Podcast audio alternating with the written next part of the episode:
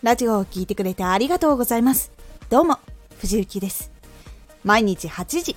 16時、19時に声優だった経験を活かして、初心者でも発信上級者になれる情報を発信しています。さて、今回は、話す前に自分の目的を再確認。目的をはっきりさせると話し方も大きく変わります話す前に自分の目的を再確認。話すことが作業になってしまうと目的を見失って虚空に話してしまいがちになってしまいます。相手がいないので届き方も変わってしまいます。ほんと空に話している状態になってしまうんです。ラジオを収録するときに話しているんだけどなんか届いていない感じがするとか聞き返してみてなんだかふわふわしたように感じるという方におすすめのお話です。ラジオを収録する時に今日のラジオはどんな人に届けたいのかどんなことを感じてほしいかなって思っているのかを話す前に再確認するだけで読む時の思い喋る時の思いが変わります。人は何で話すのか理由をなくしてしまうとただ口に言葉を出しているみたいな状況になってしまう傾向があります。なのでどんな人が聞いてくれているっていうことを考えたりこの人たちが聞いてくれているから今日も頑張ろうとかこの話はすごく役立つと思うから届けたいとか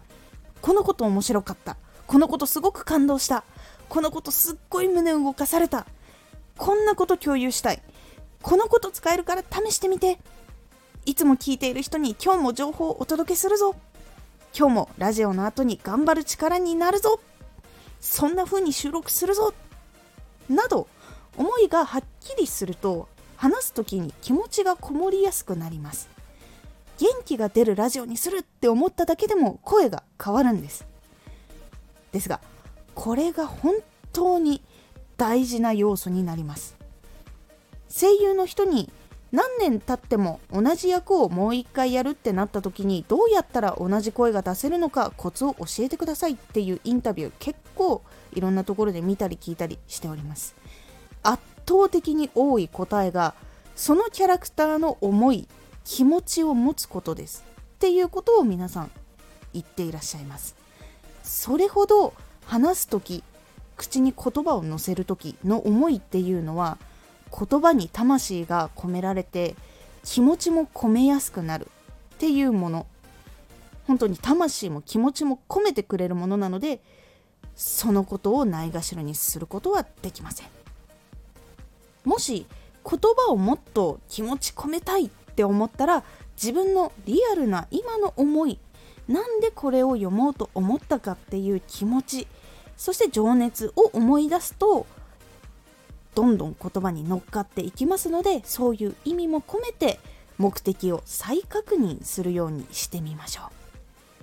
そうすることで言葉がどんどんトレーニングしていないのに変わっていきます。今回のおすすめラジオ。自宅収録で大きい声を収録する時の口の外し方。大きい声を収録する時にマイクに入った音が割れてしまうっていうことが多いと思います。その